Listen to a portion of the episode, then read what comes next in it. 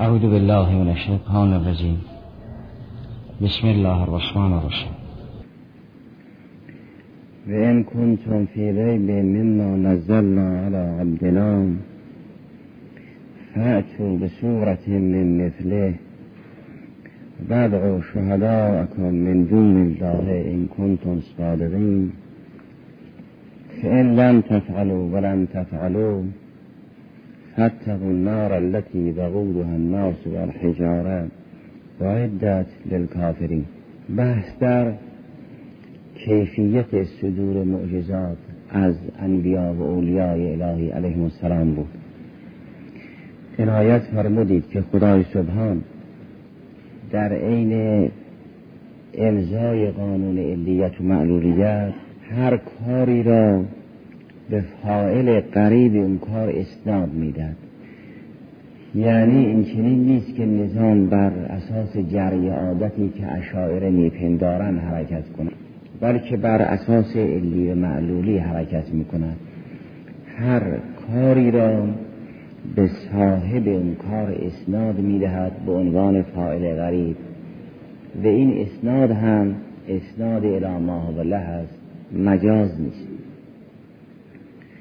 اونگاه برای اینکه به انسان بینش بدهد که دیگر موجودات در کارها گرچه مؤثرن اما مستقل نیستند میفرماید همه این کارها به اذن خدای سبحان است. اینطور نیست که یک موجودی بتواند بدون اذن خدای سبحان کاری انجام بده وقتی ذهنها آماده شد به این مرحله از بینش رسید که هر موجودی که کار را انجام می‌دهد به اذن خداست اونگاه میفرماید هر موجودی که کاری را انجام می‌دهد مرتبه از مراتب فاعلیت خداست. درجه از درجات فاعلیت خدای سبحان است. غیری در عالم نیست تا منشأ اثر باشد. همه و همه سپاه به ستاد حقن فاعلیت خدای سبحان از اسمای فعلیه نه از اسمای ذاتیه. به این فاعلیت دارای درجات و شعون است و سراسر موجودات جهان خارج شعون و درجات فاعلیت خدای سبحان است. وقتی به این مرحله رسیدیم اونگاه روشن می شود که خدا رب عالمین است. روشن می شود که الله خالق کل شی. روشن می شود که تمام کارها فانی در کار خدای سبحان است. و این می شود توحید افعالی. توحید افعالی عبارت از آن است که تمام فعلهایی که جز کمالات وجودی است فانی در فعل خدای سبحان باشد. اگر کاری نقص بود جنبه عدمی و قبح و نقص داشت اون فانی در کار خدای سبحان نیست زیرا نقص است. معاصی و شرور این چنینند در سوره اسراء فرمود کل کان سیعه عند ربک مکروه. کراهت خدای سبحان هم انزجار خدای سبحان در مقام فعل از اون امور است. و چیزی که مورد انزجار خدای سبحان است معزون نیست و یقینا به خدا اسناد ندارد. اما کارهای وجودی که کمال و خیر است همه و همه فانی در فعل خدای سبحانم اونگاه می‌توان طبق آیه سوره نحل گفت که و ما بکن من نعمت من الله. هر کمالی که نصیب شما شد از آن خداست. کسی نمی‌تواند بگوید من خودم زحمت کشیدم و عالم شدم یا این کمال را پیدا کردم؟ این فکر را که کسی بگوید من خودم زحمت کشیدم و فراهم کردم قرآن محکوم می کند می‌گوید اون فکر قارونی است که می‌گوید انما تو علی علم. ولی فکر یک انسان موحد آن است که بگوید ما بکن من نعمتین من الله. این همون معنای وحدهو که در این دعاها گفته می شود اون وحدهوی اول ناظر به توحید افعالی است. اینکه گفته می شود لا اله الا الله وحده وحده وحده این اولی ناظر به توحید افعالی است. یعنی تمام کارهای انسان فانی در کار خدای سبحان است. یک موحد سراسر جهان را کار خدا می‌داند. نه اینکه یک بخشی را به خود نسبت بدهد بخشی را به خدا. چه اینکه در مرحله صفات هم این چنین میاندیشد. هرگز یک موحد نمی‌گوید من هم علم دارم خدا هم علم دارد. منتها علم من محدود است علم خدا نامحدود. زیرا علم اگر نامحدود بود دیگر در قبال علم نامحدود علم دیگر فرض ندارد. یک موحد نمی‌گوید خدا هم قادر است من هم قادرم. منتها قدرت خدا نامحدود است قدرت من محدود. اگر قدرت خدا نامحدود است جا برای غیر نمی‌گذارد که اون خلع را قدرت غیر پر کند. اصولا نامحدود مقابل ندارد. و همچنین سایر اسما و صفات یک موحد تمام صفات خود را فانی در صفات حق تعالی می‌داند. این معنای همون وحدهوی ثانی است که در دعاها گفته می شود لا اله الا الله وحده وحده این وحده دوم ناظر به توحید صفاتی است. چه اینکه وحده سوم هم به توحید ذاتی برمیگردد؟ علی ای حال قرآن کریم این سه را در سه مرحله به انسانهای آمی آموزاند که اول کارها را به موجودات نسبت می‌دهد بعد میفرماد این کارها که از موجودات صادر می شود به اذن خداست. بعد میفرماد به اینکه این موجود به کار او همه و همه جزء شعون فائلیت خدایند فائلیت خدای سبحان جز اوصاف فعلیه اوست نه جز اوصاف ذاتی اولا. و اوصاف فعلیه خارج از ذات از ثانیا. و هر که در جهان امکان کار کمالی وجودی انجام می‌دهد جزء درجات فاعلیت خدای سبحان است سالسا روی این بینش و اصل کلی کارها را تقسیم فرمود. چه کارهایی که مربوط به عالم طبیعت است چه اون که مربوط به عالم نبات و حیوان است چه اون که مربوط به عالم انسان است چه اون که مربوط به عالم فرشته است. این نمونه ها را در هر سه مرحله فرمود. همونطوری که کارهای طبیعی را در سه مرحله بیان می کند کارهای ماورای طبیعی را هم در سه مرحله بیان می کند گاهی کاری که مربوط به فرشته هاست می‌گوید فلون ملک این کار را کرده است. هنگام قبض ارواح فرستادگان ما ارواح را قبض می کنند توفت و رسولنا گاهی میفرماید اگر چون که فرشته ارواح را قبض می کند او وکیل ماست معزون از طرف ماست. کن ملک الموت الذی وکل بکن. اون وکیل ماست در قبض ارواح. وکالت هم جز عبود ازنیه است که با اذن تأمین است.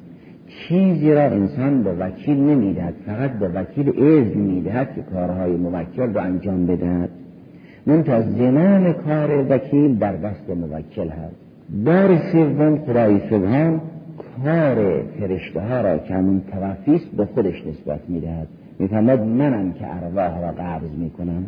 نه تنها در هنگام مردن ارواح را قبض می‌کنم بلکه هر که میخوابد روحش را من قبض می‌کنم. روز که یتوفاکم باللیل و یعلم ما جرحتم بالنهار. هر شب خدا انسان را توفی می کند یعنی روح را قبض می کند و انسان هر شب می میرد و هر صبح زنده می شود و قاتل است که هر شب مرد و هر روز هم بیدار شد. قبول این چنین نیست که شما در خواب روحتون را با خود داشته باشید. یا به دیگری بدهید. اوست که یتوفاکم باللیل و یعلم ما جرحتم بالنهار. اون چرا که در روز با جارهه کسب کردید خدا می‌داند و در شب هم همین روح را که اعمالی را کسب کرده است به خدای سبحان تقدیم می‌کنید منتها یک انسانی که این معنا را آگاه است وقتی که میخوابد روح را به خدا تقدیم می‌کند. دیگر مواظب است در روز این روح را تیره و متعفن نکند که وقتی پیشگاه خدا تقدیم می‌کند شرمنده بشود. چون اعمال بد همونطوری که مکرر عنایت فرمودید روح را تیره می‌کند. مرحوم کلیدی رضوان الله در این کتاب شریف کافی نقل کرد که کسی از امام سلام الله علیه سوال کرد که فرشتگان که اعمال انسان را می نویسند اگر عملی را ببینند و مشاهده کنند می نویسند اما نیات و خاطرات انسان را چگونه می نویسند اعمال و کارهای ظاهری را می بینند و می نویسند اما نیت ها را چگونه فرشته ها تشخیص میدن که این نیت خوب است یا نیت بد؟ هنوز کار با شخص انجام نداد. حضرت فرمود آیا بوی روزه و کنیف یکسان است؟ یعنی آیا بوی باغ و چاه یکسان است؟ همونطوری که بوی باغ و چاه یکسان نیست. شما وقتی از جای عبور کردید بوی خوبی به شامتون رسید می‌فهمید از کنار باغ گذشتید و از کنار گلستان عبور کردید. وقتی که بوی بدی به شامل شما رسید می‌فهمید از کنار چاه عبور کردید. با بو می‌توانید تشخیص بدهید که این مکان کنیف است یا باغ. فرشتگانم با بوی ارواح تشخیص میدن که این شخص در درون خود باغ دارد یا کنیف. این مرتب مشغول آبیاری گلها و ریاحین است. یا مشغول کندن کنیف است. انسان یا اون کار است یا این کار. یا باغبان گلستان است یا مغنی کنیف. همون فرشته ها این چنین می‌فهمند. و هر شب که انسان میخوابد این روح را که یا گلستان است یا چاه به خدای سبحان می‌دهد. این که بعد از زیارت امام هشتم سلام الله علیه عرض می‌کنیم استغفر که اللهم استغفار حیا این است. و انسان اگر روز اعمال زشت انجام بدهد با یک شرم این روح را به خدای سبحان تقدیم می کند و روز هم که بیدار شد اون کنیف را دریافت می کند الله یتوفل انفسهین موتها والتي لم تمت فی منامها فیمسک التي قضا علیها الموت و یرسل الاخرى. علی حال کارهای طبیعت و کارهای ماورای طبیعت را خدای سبحان با این سه بیان مقرر می کند هم به خود موجود نسبت می دهد هم می‌گوید این کار به اذن خداست هم میفرماید کار من است. و به تعبیر دیگر چه در عالم طبیعت چه در عالم مثال چه در عالم عقل این سه بینش را قرآن کریم به ما می آموزاند مسئله معجزه انبیا و اولیای الهی علیهم السلام این چنین است. یعنی کار را به نام معجزه خدای سبحان به اولیای الهی نسبت می‌دهد. همونطوری که انسان عادی سخن می‌گوید حقیقتا. و این سخن گفتنش به اذن خداست حقیقتا. و در حقیقت مهره از مهرهای فاعلیت خدای سبحان است حقیقتا. روی اون سه مرحله تکلم عیسی مسیح سلام الله علیه در مهدم این چنین است. او حقیقتا سخن گفت یک مرحله. و این سخن گفتنش به اذن خدا بود. این دو مرحله و این در حقیقت کلام الله و تکلم حق بود در مرحله فاعلیت این سه مرحله. این شیء نیست که عیسی مسیح سخنگو نباشد بلندگو باشد. عده معجزات را این چنین میپندارند که انبیا بلندگویان حقند. بلندگو حرف نمی‌زند حرف را میرساند. اما انسان حقیقتا سخن می‌گوید. شما اگر کلام را و تکلم را به این بلندگو اسناد دادید اسناد الی غیر ما هو هست اسناد مجازی است.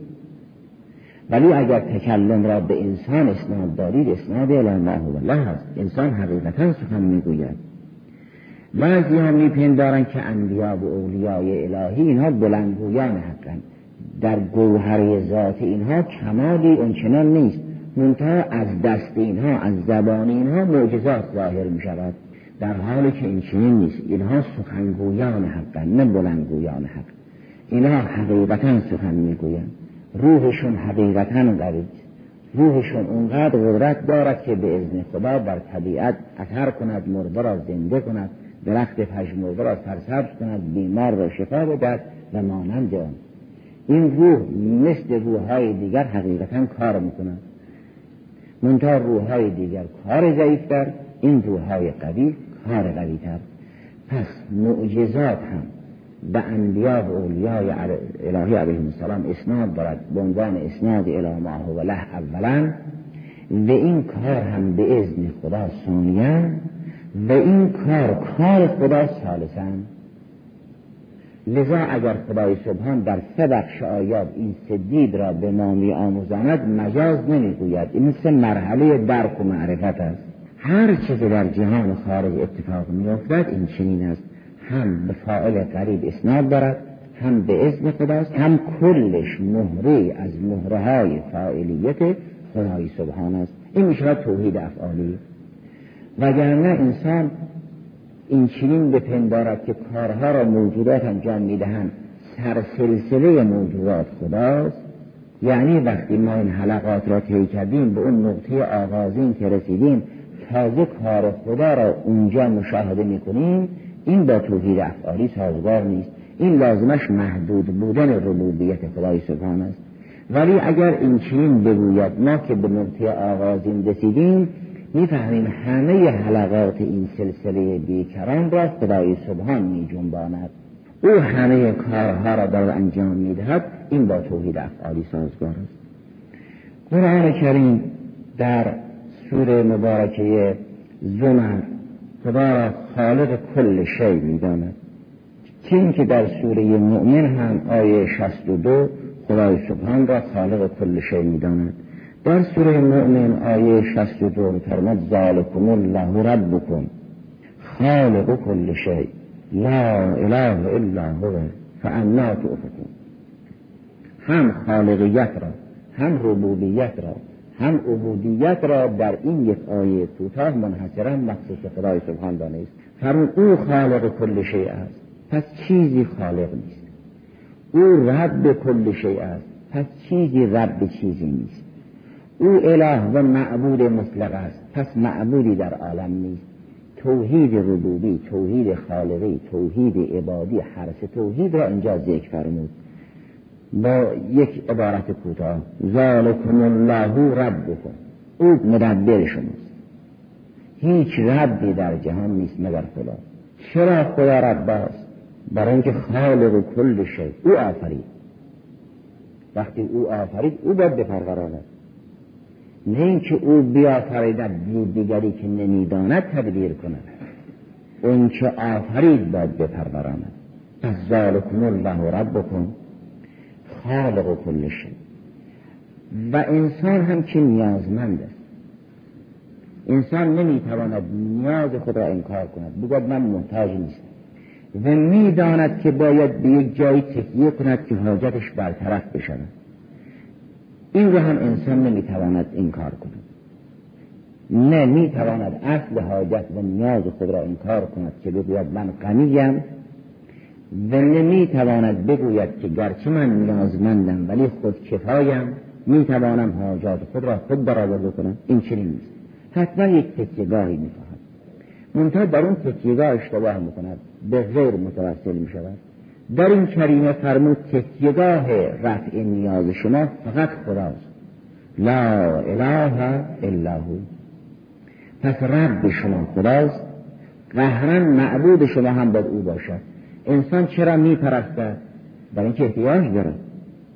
یا برای اینکه می‌خواهد از عذاب برهد یا برای اینکه می‌خواهد به بهشت و فضیلت برسد. یا می‌خواهد به مقاماتی بالاتر از این دو بخش دسترسی پیدا کند. بالاخره محتاج است. حتی اونهایی که برای ترس از جهنم یا برای شوق بهشت عبادت نمی کنند باز محتاج لقای وجه هم که میگن این نمان نطعمکم لوجه الله. این چیزی نیست که بشر محتاج نباشد. ولی عالی ترین مرحله سیر بشری نصیب اینها بشود باز محتاجن منتها بعضی محتاجن که از جهنم برهن بعضی محتاجن که وارد جناتون تجزی من تحت الانهار بشوند بعضی فوق اینها میاندیشن محتاج لقای حقا میگن انما نطعمکم لوجه الله. اونگاه خدای سبحان میفرماد تو که محتاجی و توان رفع نیاز تو به دست تو نیست باید به غیر تکیه کنی. اون غیر خدای توست بلا غیر لذا فرمود چون رب شما خداست از اون جهت که خالق شما خداست پس معبودتون هم باید خدا باشد. لا اله الا هو. این توحید ربوبی به توحید خالقی به توحید عبادی را در یک کریمه بیان فرمود. اونگاه فرمود که فعنا توفکون پس کجا می روید به کدوم سمت منصرف می شوید شما را به کدوم سمت می‌برن این که فرمود الله کل خالق کل شی به عنوان قضیه موجبه کلیه و به عنوان قضیه حقیقیه غیر قابل استثناء چیزی در جهان نیست که مخلوق خدای سبحان نباشد هر که شی بر او صادق است مخلوق خداست روی این دید کلی کارها را که به موجودات طبیعی یا غیر طبیعی نسبت می‌دهد اون کارها را هم مال خدا می‌داند. مثلا درباره موجودات غیر طبیعی یعنی فرشتگان اونها را مدبرات امر می‌داند. در سوره نازعات این چه این است که و نازعات غرقن و ناشتات نشتن و سابقات سبقن. و سابقات سبقن فالمدبرات امرا. خدای سبحان به این فرشتگانی که وسائط فیض و رحمتن سوگند یاد می‌کند و اینها را مدبرات می‌داند. فرشتگان را مدبرات می‌داند. یعنی امور را اینها تدبیر می‌کنند. در این حال که همین آیه سوره المؤمن که خونده شد خدا خود را رب کل شی می‌داند رب همه می‌داند. یا رب عالمین می‌داند. اگر خدای سبحان رب عالمین است اونگاه فرشتگان کجا را تدبیر می‌کنند؟ و چی را تدبیر می‌کنند؟ معلوم می‌شود فرشته و تدبیر او مهری از مهره های ربوبیت خدای سبحان است. این ربوبیت صفت فعل است و نه صفت ذات. صفت فعل مظهر میترود فرشتگان مظهر تدبیر خدای سبحانه لذا در رب قریبش ما این به این کار به اسم خداست و کار ما و خود ما همه و همه زیر پوشش ربوبیت حقی خیر چون جنبه وجودی و کمالی دارد محکوم این اصل است و شر باشد طبق آیه سوره اسراء. چون جنبه نقص و عدمی دارد به خدای سبحان استناد ندارد که کل رال که و این ربک مکروه. لذا در سوره سجده همین تدبیر را خدای سبحان به خود نسبت می‌دهد. میفرماید یدبر الامر من السماء الی الارض. خداست که امر از بالا به پایین تدبیر می‌کند. همین تدبیری که در سوره نازعات به فرشتگان نسبت داد. فرمود فرشتگان مدبرات امرن همین تدبیر را در سوره سجده به خود نسبت می‌دهد که خدا امر از بالا و پایین تدبیر می‌کند. چه که در سوره مبارکه هم ربوبیت مطلقه را به خود نسبت داد که فرمود الحمدلله رب العالمین. اگر مثلا در باره رویش گیاهان خدای سبحان آب را مؤثر می‌داند چون که در سوره انبیاء فرمود و جعلنا من الماء کل شیء حیین. یعنی هر چیزی که زنده است از آب زنده است حیات را از آب می‌گیرد. که نشانه آن است که آب سهمی دارد در حیات پیدا کردن موجودات در بسیاری از صور دیگر این احیا را به خود نسبت می‌دهد. میفرماد گرچه آب نقشی دارد که گیاهان را زنده می کند ولی این کار ماست. نه به وسیله آب گیاهان را حیات می بخشید در سوره نحل آیه ده به یازده چنین است. فرمود هو الذی انزل من السماء ماء لكم منه شراب ومنه شجر فیه تسیمون ينبت لكم به الزرع والزيتون والنخيل والأعناب ومن كل الثمرات إن في ذلك لآية لقوم يتفكرون. خداست که از آسمان به زمین باران نازل می کند که هم آب خوراکیتون تعمین می شود و هم رویش گیاهان را با این آب تعمین می کنید و هم کرای دانها را که در اون اسامه می کنید اسامه می کنید یعنی این قنم های سائمه را به این مراتب می‌برید. سائمه اون گوسفندانی هستند که در مرتع می‌شوند در برابر معلوفه که گوسفندان هستند که با دست تعلیف می‌شوند. اون گوسفندهایی که میبندن اونها را با دست تعلیف می‌کنن اونها را میگن غنم معلوفه. اون گوسفندهایی که بیرون می‌برن میگن قسم سائمه که میگن فلقنم سائمت زکاتون. زکات در معلوفه نیست در سائم است. توسیمونن یعنی شما اینها را این گوسفندان سائمه را به اون مراتع می‌برید. و نشانه هایی هم که دارید از اونجاست بله. همین کاری که خدای سبحان در سوره انبیا به آب نسبت داد که آب نقشی دارد از آب حیات نصیب موجودات دیگر می شود همین کار را در بسیار از آیات به خود نسبت می دهد ما این که حیات می بخشیم اونگاه این اصل کلی را که درباره گیاهان امثال ذالک است درباره معجزات هم مطرح است. یعنی هر معجزه که هر پیغمبر می آورد حقیقتا کار اوست و به ازن خداست و همه این جریان ها مهری از مهره های فاعلیت حقا در جریان حضرت ابراهیم سلام الله علیه آیه دویس و شست سوره بقره این بود که میفرماید فخوز اربعتا من الطیره فسوهن الیک ثم اجعل علی کل جبل منهن جزءا ثم ادعهن یعطینک سعیا. تو بعد از اماته اینها را توضیح بکن روی کوها تو اینها را بخوان. اینها شتابان زنده می شوند اگر تو بخوانی می آیند دیگری که بخواند نمی آید این چیزی نیست که نفس تو و خواندن تو بی اثر باشد. ما همونطوری که در قیامت یوم ندعو کل اناسم به امامهم هر کسی را به نام امام و رهبرش می‌خوانیم اینا زنده می‌شوند و جمع می‌شوند تو هم اینها را به نام اینها بخوان. مثلا بگو یا تاووس یا کذا و کذا اینا احیا می‌شوند. این چه نیست که خوندن تو بیعتر باشد. دیگری هم اگر بخواند باز این مرده ها زنده بشوند نه.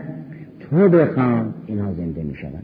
همینطوری که عیسی مسیح سلام الله علیه نفخ می‌کرد و اونها حیات پیدا می‌کردند که فتنفخو فیها فتکون تیرن این چنین نیست که انبیا بلندگوی نفخ روح باشند سخنگوی نفخ روح هم حقیقتا کار می‌کنند. حقیقتا روح اینها مؤثر است. حقیقتا مبدع غریبا البته اینها و تأثیرات اینها جزء شعون فاعلیت خدای سبحان است. لذا فرمود ثم ادعوهن یأتینک سعیا تو بخوان می آیند و وعلم ان الله عزیز حکیم. تو خواستی کیفیت احیای موتا را یاد بگیری؟ این راهش است. نه چگونه مرده زنده می شود. سؤال ابراهیم سلام الله علیه این نبود که خدایا چگونه این مرده ها زنده می شود اون سؤال بعضی از انبیاء دیگر است که جریان دیگر دارد. ابراهیم خلیل سلام الله از این بالاتر می اندیشد عرض خدایا تو چجور مرده ها را زنده می کنی به من هم یاد بده که منم بکنم. مثل یک دانشجوی دانشکده داروسازی که از استادش سوال می‌کند چجور تو دارو درست می‌کنی؟ به من هم یاد بده که من دارو درست کنم. نه چجور دارو درست می‌شود. این می‌گوید چجور تو دارو درست می‌کنی؟ نه کیف تهی الموتا یا کیف یحی المیت نه کیف توهی الموتا تو چجور مرده ها را زنده می‌کنی؟ گفت من این چنین زنده می‌کنم اون راهی که فقط معلم, معلم می‌داند و متعلم. اون راه را که بهش آموخت فرمود حالا بخوان اینا زنده می‌شوند. این راه را به او یاد داد راه احیای موتا را. احیای موتا از اسماع فعلیه خدای سبحان است و مظهر میطلبد و ابراهیم خلیل سلام الله علیه مظهر محیی بود.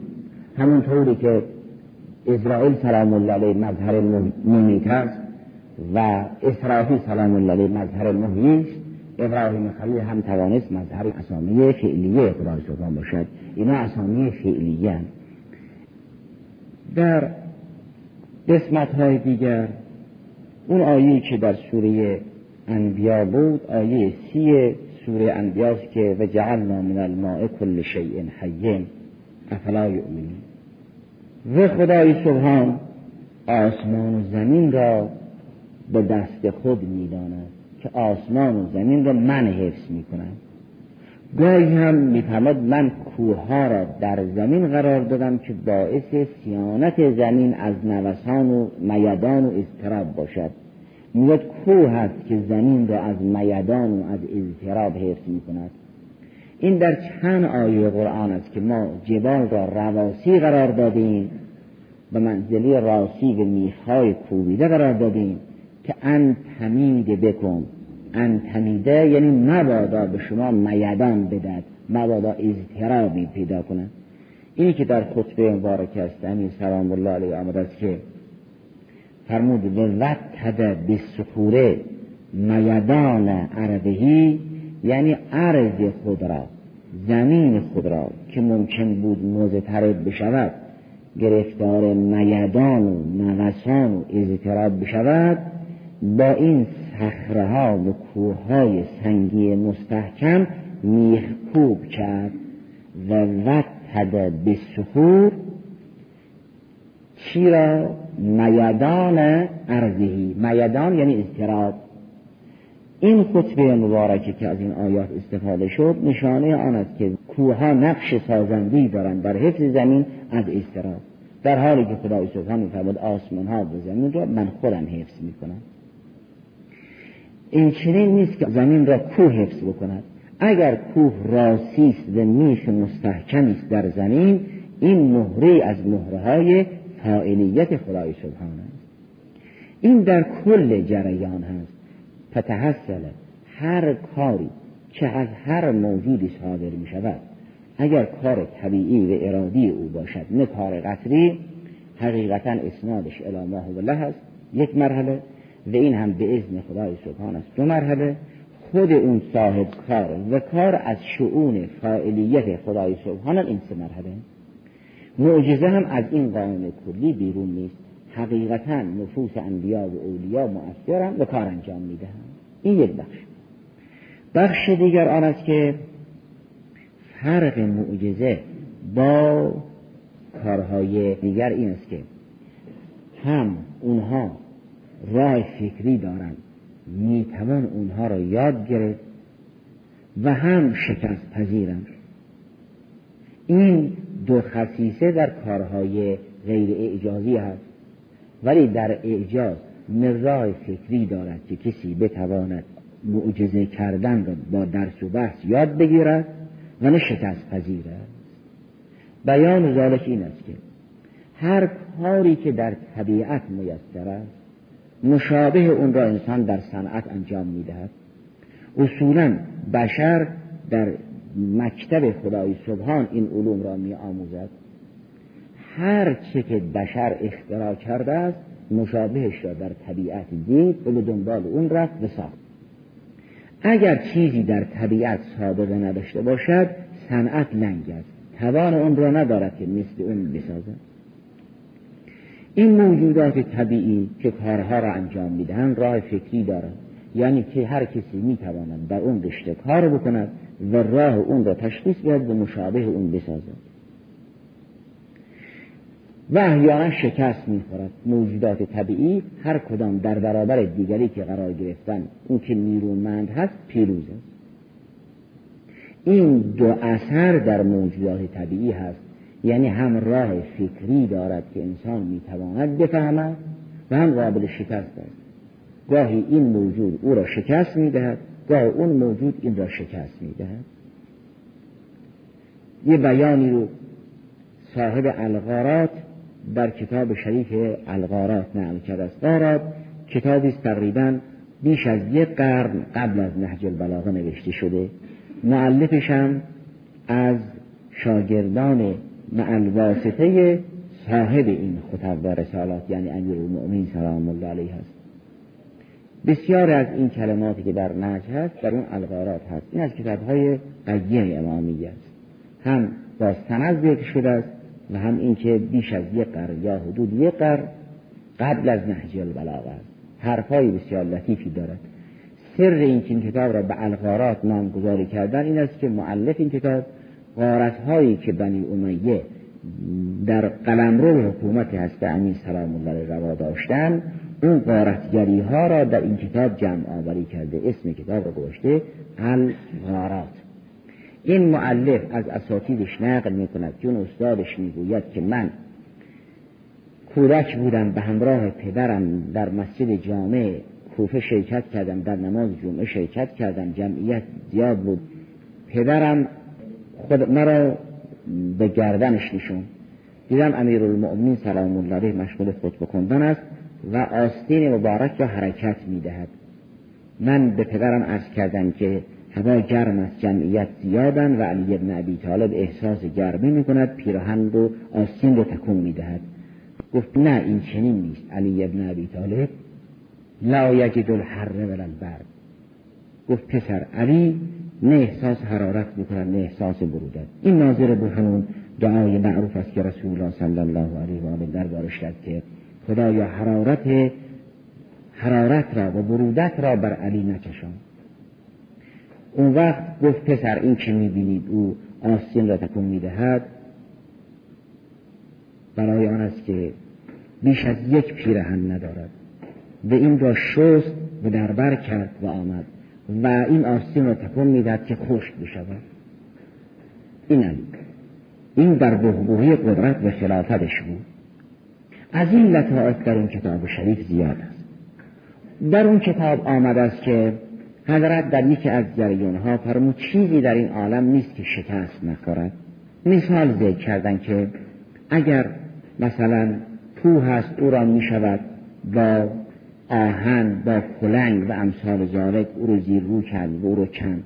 و اگر آهن است او را می شود با آتش او را آب کرد. و اگر آتش است او را می شود با آب خاموش کرد. و همینطور پشت سر هم می آید تا اینکه میفرماید انسان بر همه اینها مسلط است. انسان بر همه اینها مسلط است. و چیزی که بر انسان مسلط است خواب است.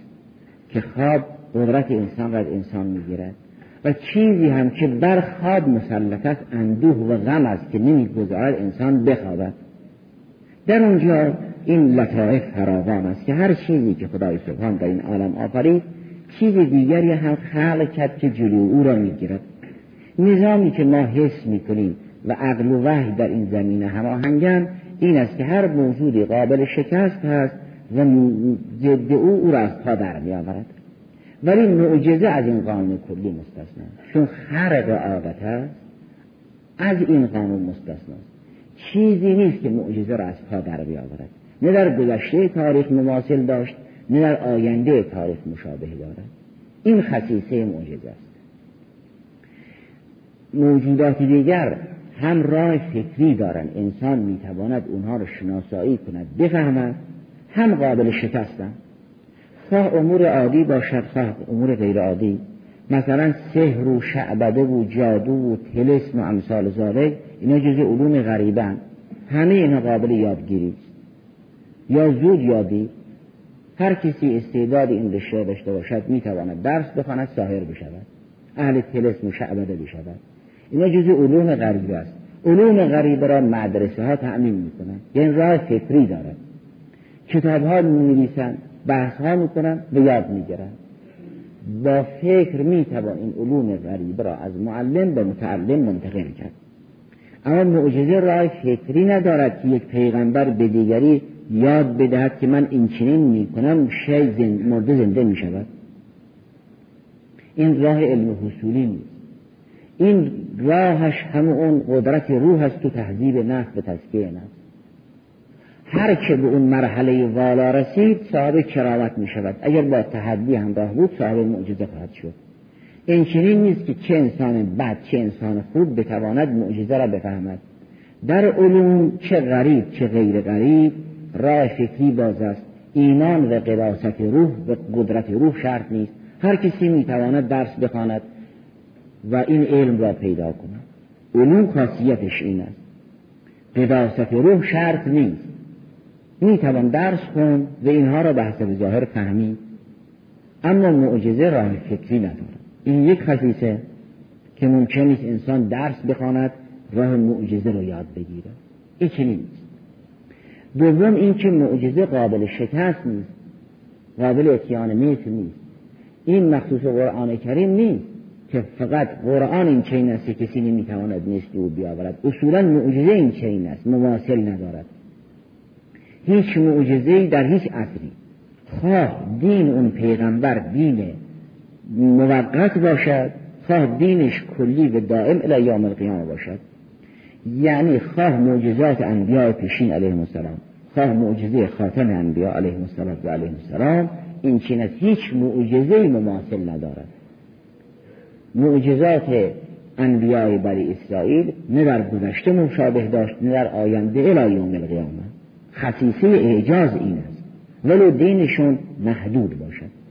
کسی در گذشته تاریخ یا آینده جهان نمی‌تواند اثار اجدها کند. یا کاری که موسی عیسی مسیح سلام الله علیه می‌کرد بکند. این خصیصه اعجاز است. قرآن کریم که معجزه را می ستاید معرفی می کند میفرماد به این که اینها در اثر قدرت روح انبیاست چون الله اعلم حیث یجعل رسالته. خدا می‌داند که چرا پیغمبر کند و نبوت و رسالت یا به کدام موتن اعطا کند؟ بعد هم میفرماید که کتب الله لاغلبن انا و رسولی.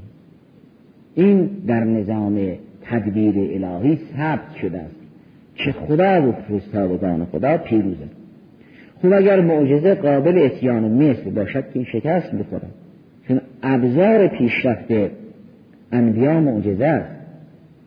برای توده مردم معجزه است که طریق اثبات نبوت انبیاست.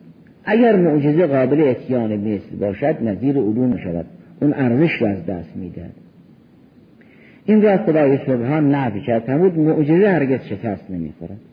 در سوره مجادله آیه 21 این چنین فرمود کتب الله لاغلبن انا و رسول. این ثبت شده است. نه اینکه انبیای مرا شهید نمی کنن یقتلون النبیین به غیر حق. نه اینکه انبیا را نمی‌کشن اینا همیشه در جنگ ها پیروزن خیلی ها در ظاهر در جنگ ها شهید شدن و شربت شهادت نوشیدن فرمود رسالت من شکست نمی‌خورد. به خود انبیا هم فرمود این دین را یا در زمان حیات شما یا بعد از حیات شما من پیروز می‌کنم. اما او نورین نکه نتوفین نکه بعض الذی نعدهم. من اون چرا که وعد دادم یه مقدار در زمان حیات شما یه مقدار بعد حیات شما بالاخره دین رو تصدیق می‌کنم رسالت شکست نمی‌خورد گرچه رسول شهید بشود. دین شکست نمی‌خورد گرچه آورنده دین رو شهید کنم کتب الله لاغلبن انا رسول معجزه به هیچ وجه شکست نمی‌خورد. نه تنها کتب الله لاغلبن انا و رسولی نه و رسولی همه انبیا این این جز سنت های خدای سبحان است که هیچ پیغمبرش شکست نمی‌خورد. کتب الله لاغلبن انا و رسولی. همه فرستادگان من پیروزم با اینکه یقتلون النبیین به غیر حق و مانند چین که در سوره صافات چنین فرمود آیه 171 172 173 لقد سبقت کلمتنا لعبادنا المرسلین انهم لا هم المنصورون. و ان جندنا لا هم الغالبون. این در غذای الهی گذشت. که همه مرسلین پیروزن. و همه سپاهیان من زفرمندن اینا منصورن. و اینها غالبن. هرگز شکست نمی‌خورن در حالی که بسیار از انبیا شهید کردن. جنود الهی را بسیار از جنود الهی را شهید کردن. یحیای شهید شربت شهادت نوشید. اما رسالتش اما منطقش هرگز شکست نخورد. چرا؟ چون اون را که انبیا می آورند قابل اتیان مثل نیست. پس این دو خصیصه در معجزات انبیا هست. نزاع فکری دارد یک و نمی توان مثل اون آورد دو. البته این دومی در اثر هم اولی. چون راه فکری ندارد کسی نمی‌تواند مثل اون بیاورد.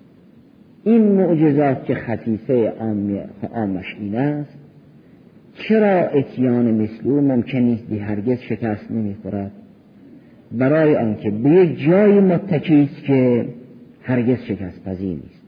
لا یقال که همه به همینجا متکی هم. طبق بحث های گذاشته چیزی نیست که به خدا متکی نباشد. همه به خدا متکی هم. معجزه هم روی اون اصل کلی به قدرت لا یزال الهی متکی است. چطور معجزه شکست بخور نیست اونا شکست بخورن؟ سرش همون ارتباط قریبی است که صاحب معجزه با جهان غیب دارد. معجزه از یک نفس کامل نشأت می‌گیره از یک ولی الله کامل نشأت می‌گیره دسترسی این ولی الله به مبادی عالیه خیلی بیش از دسترسی موجودات دیگر است. در بحث های گذشته روشن شد که هیچ موجودی در عالم طبیعت یافت نمی شود مگر اینکه از خزانه الهی تنزل کند و در سطح طبیعت یافت بشود. اگر کسی به جایی رسید که کلیددار خزائن الهی شد او یقینا در موجودات طبیعت اثر می‌گذارد. طبق آیه سوره هج هیچ موجودی نیست مگر اینکه ریشش در مخزن الهی است از اونجا تغذیه می شود این من شین الا عندنا خزائنه. و ما نمنزله الا بقدر معلوم اگر یک موجودی توانست خود مخزن بشود خود خزینه بشود خود کلید خزینه بشود خود یقینا پیچ و مهره همه کارها به دست او. اون ولی الله یعنی انسان کامل جزء کلیدداران غیب است جزء به انده مفاتیح الغیب است این که در شعون ائمه علیهم السلام آمده است که فرمودن نحنو عیبت و علمهی عیبه یعنی صندوق. ما صندوق علم حقی یعنی علم فعلی حقی اینا همه به مظاهر فعلی و اسماع فعلی برمیگردد.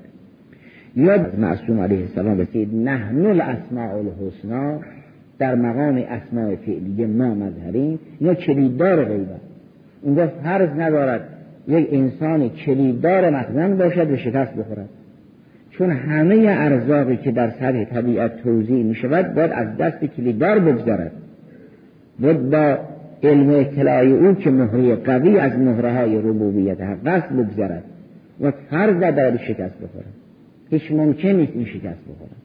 این که فرمود کتب الله لأغلبن انا و رسولی برای آن است که رسول من در سطح موجودات دیگر نیستند تا بتوانند اونها اینا رو شکست بدن. این جزء مفاتیح غیبن جزء کلیدداران غیبن اینا یا مفاتیح جمع مفتح یا مفاتیح جمع مفتاح بالاخره اگر مخزن غیب است اینها ین. اگر مفتاح هست نه مفتح باز اینها ین. اینجا کلید بدست این و انسان تا به جایی نرسد که از خودی خود بیفتد هرگز کلید را به دست او نمی‌دهم و این هم به نحو تفویض نخواهد بود که خدای سبحان کار را به اینها واگذار بکند. اینها کار را بگردانند نه. اینها مهری از مهره های فاعلیت خدای سبحانه مفوضه گروهی بودن که میپنداشتن خدای سبحان کارها را به ائمه واگذار کرده است. نماینده این حامیان این مکتب آمدن حضور امام عسکری سلام الله علیه که سوال بکنن آیا تفویض حق است یا نه؟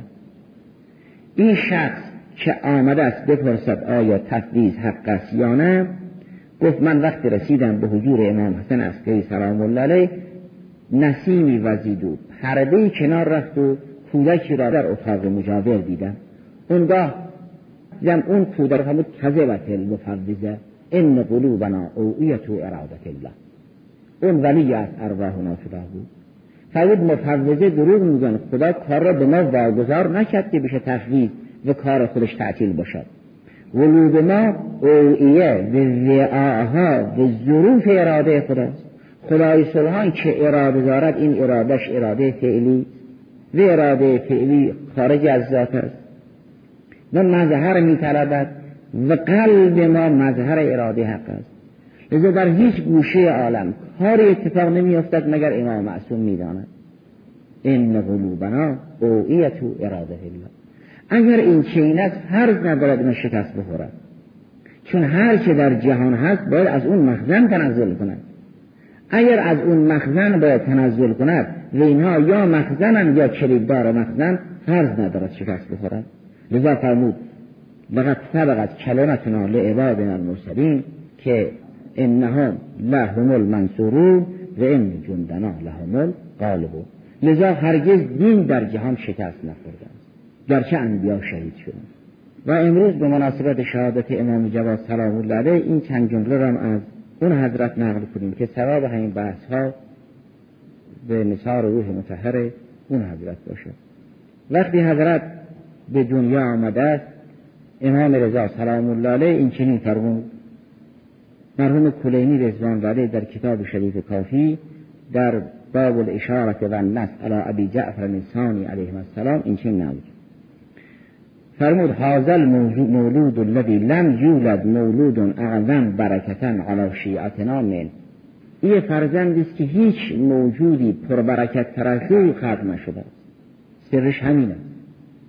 چون همه برکات از اونجا نشأت می‌گیره مسئولی در اثبات الوسیهش ظاهرا نقل می‌کند که امام رضا سلام الله علیه در کنار گهواره امام جواد سلام الله علیه در بسیاری از شبها تا پایان شب می نشست به ذکر خواب می گفت به اصطلاح.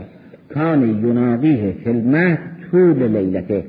مناقات همون ذکر خواب گفتنی که مربی کودک در کنار گهواره کودک دارد. کان یناقیه فی طول لیلته. به امام هشتم سلام الله علیه عرض کردن که این شایسته شما نیست که در کنار گهواره کودک بنشینید ذکر خواب بگویید. فرمود انما اعزه بالعلم اعزا. من دارم علم یادش میدم. ذکر خواب نیست. نه من میخوابم و نه او خواب است و این نه این زمزمه ذکر خواب. این تعلیم انما اعزه بالعلم اعزا. لذا هم از خود امام جواد سلام الله نقل شده است هم از امام رضا سلام الله نقل شده است که چگونه یک کودک می‌تواند به مقام امامت برسد. فرمود خدای سبحانی که به عیسی مسیح سلام الله علیه در سنی کمتر از سن امام جواد سلام الله علیه مقام داد به امام جواد هم اینجوری خواهد بود این مقام رو هم خواهد داد. هم خود حضرت به عنوان احتجاج فرمود ان الله تجد الامام کما تجد النبوه و قال و آتینا حکم سبیا هم از امام رضا سلام الله علیه نقل شده قبل از میلاد امام جواد سلام الله علیه به امام رضا عرض کردند که شما چه می‌گویید امام کسی است که فرزندی دیگر داشته باشد. امام بعدی کیست شما که هنوز فرزند ندارید؟ فرمود یقینا خدای سبحان به من فرزند خواهد داد. این همون مفتح غیب بودن است. گرچه هیچ کسی نمی‌داند. اما این علم علم فعلی است خدای سبحان به اولیاء خود اعطا می‌کند که بسیار از اینها را مرحوم کلوی در این باب شیخ نقل کرده است. الحمد لله رب العالمین.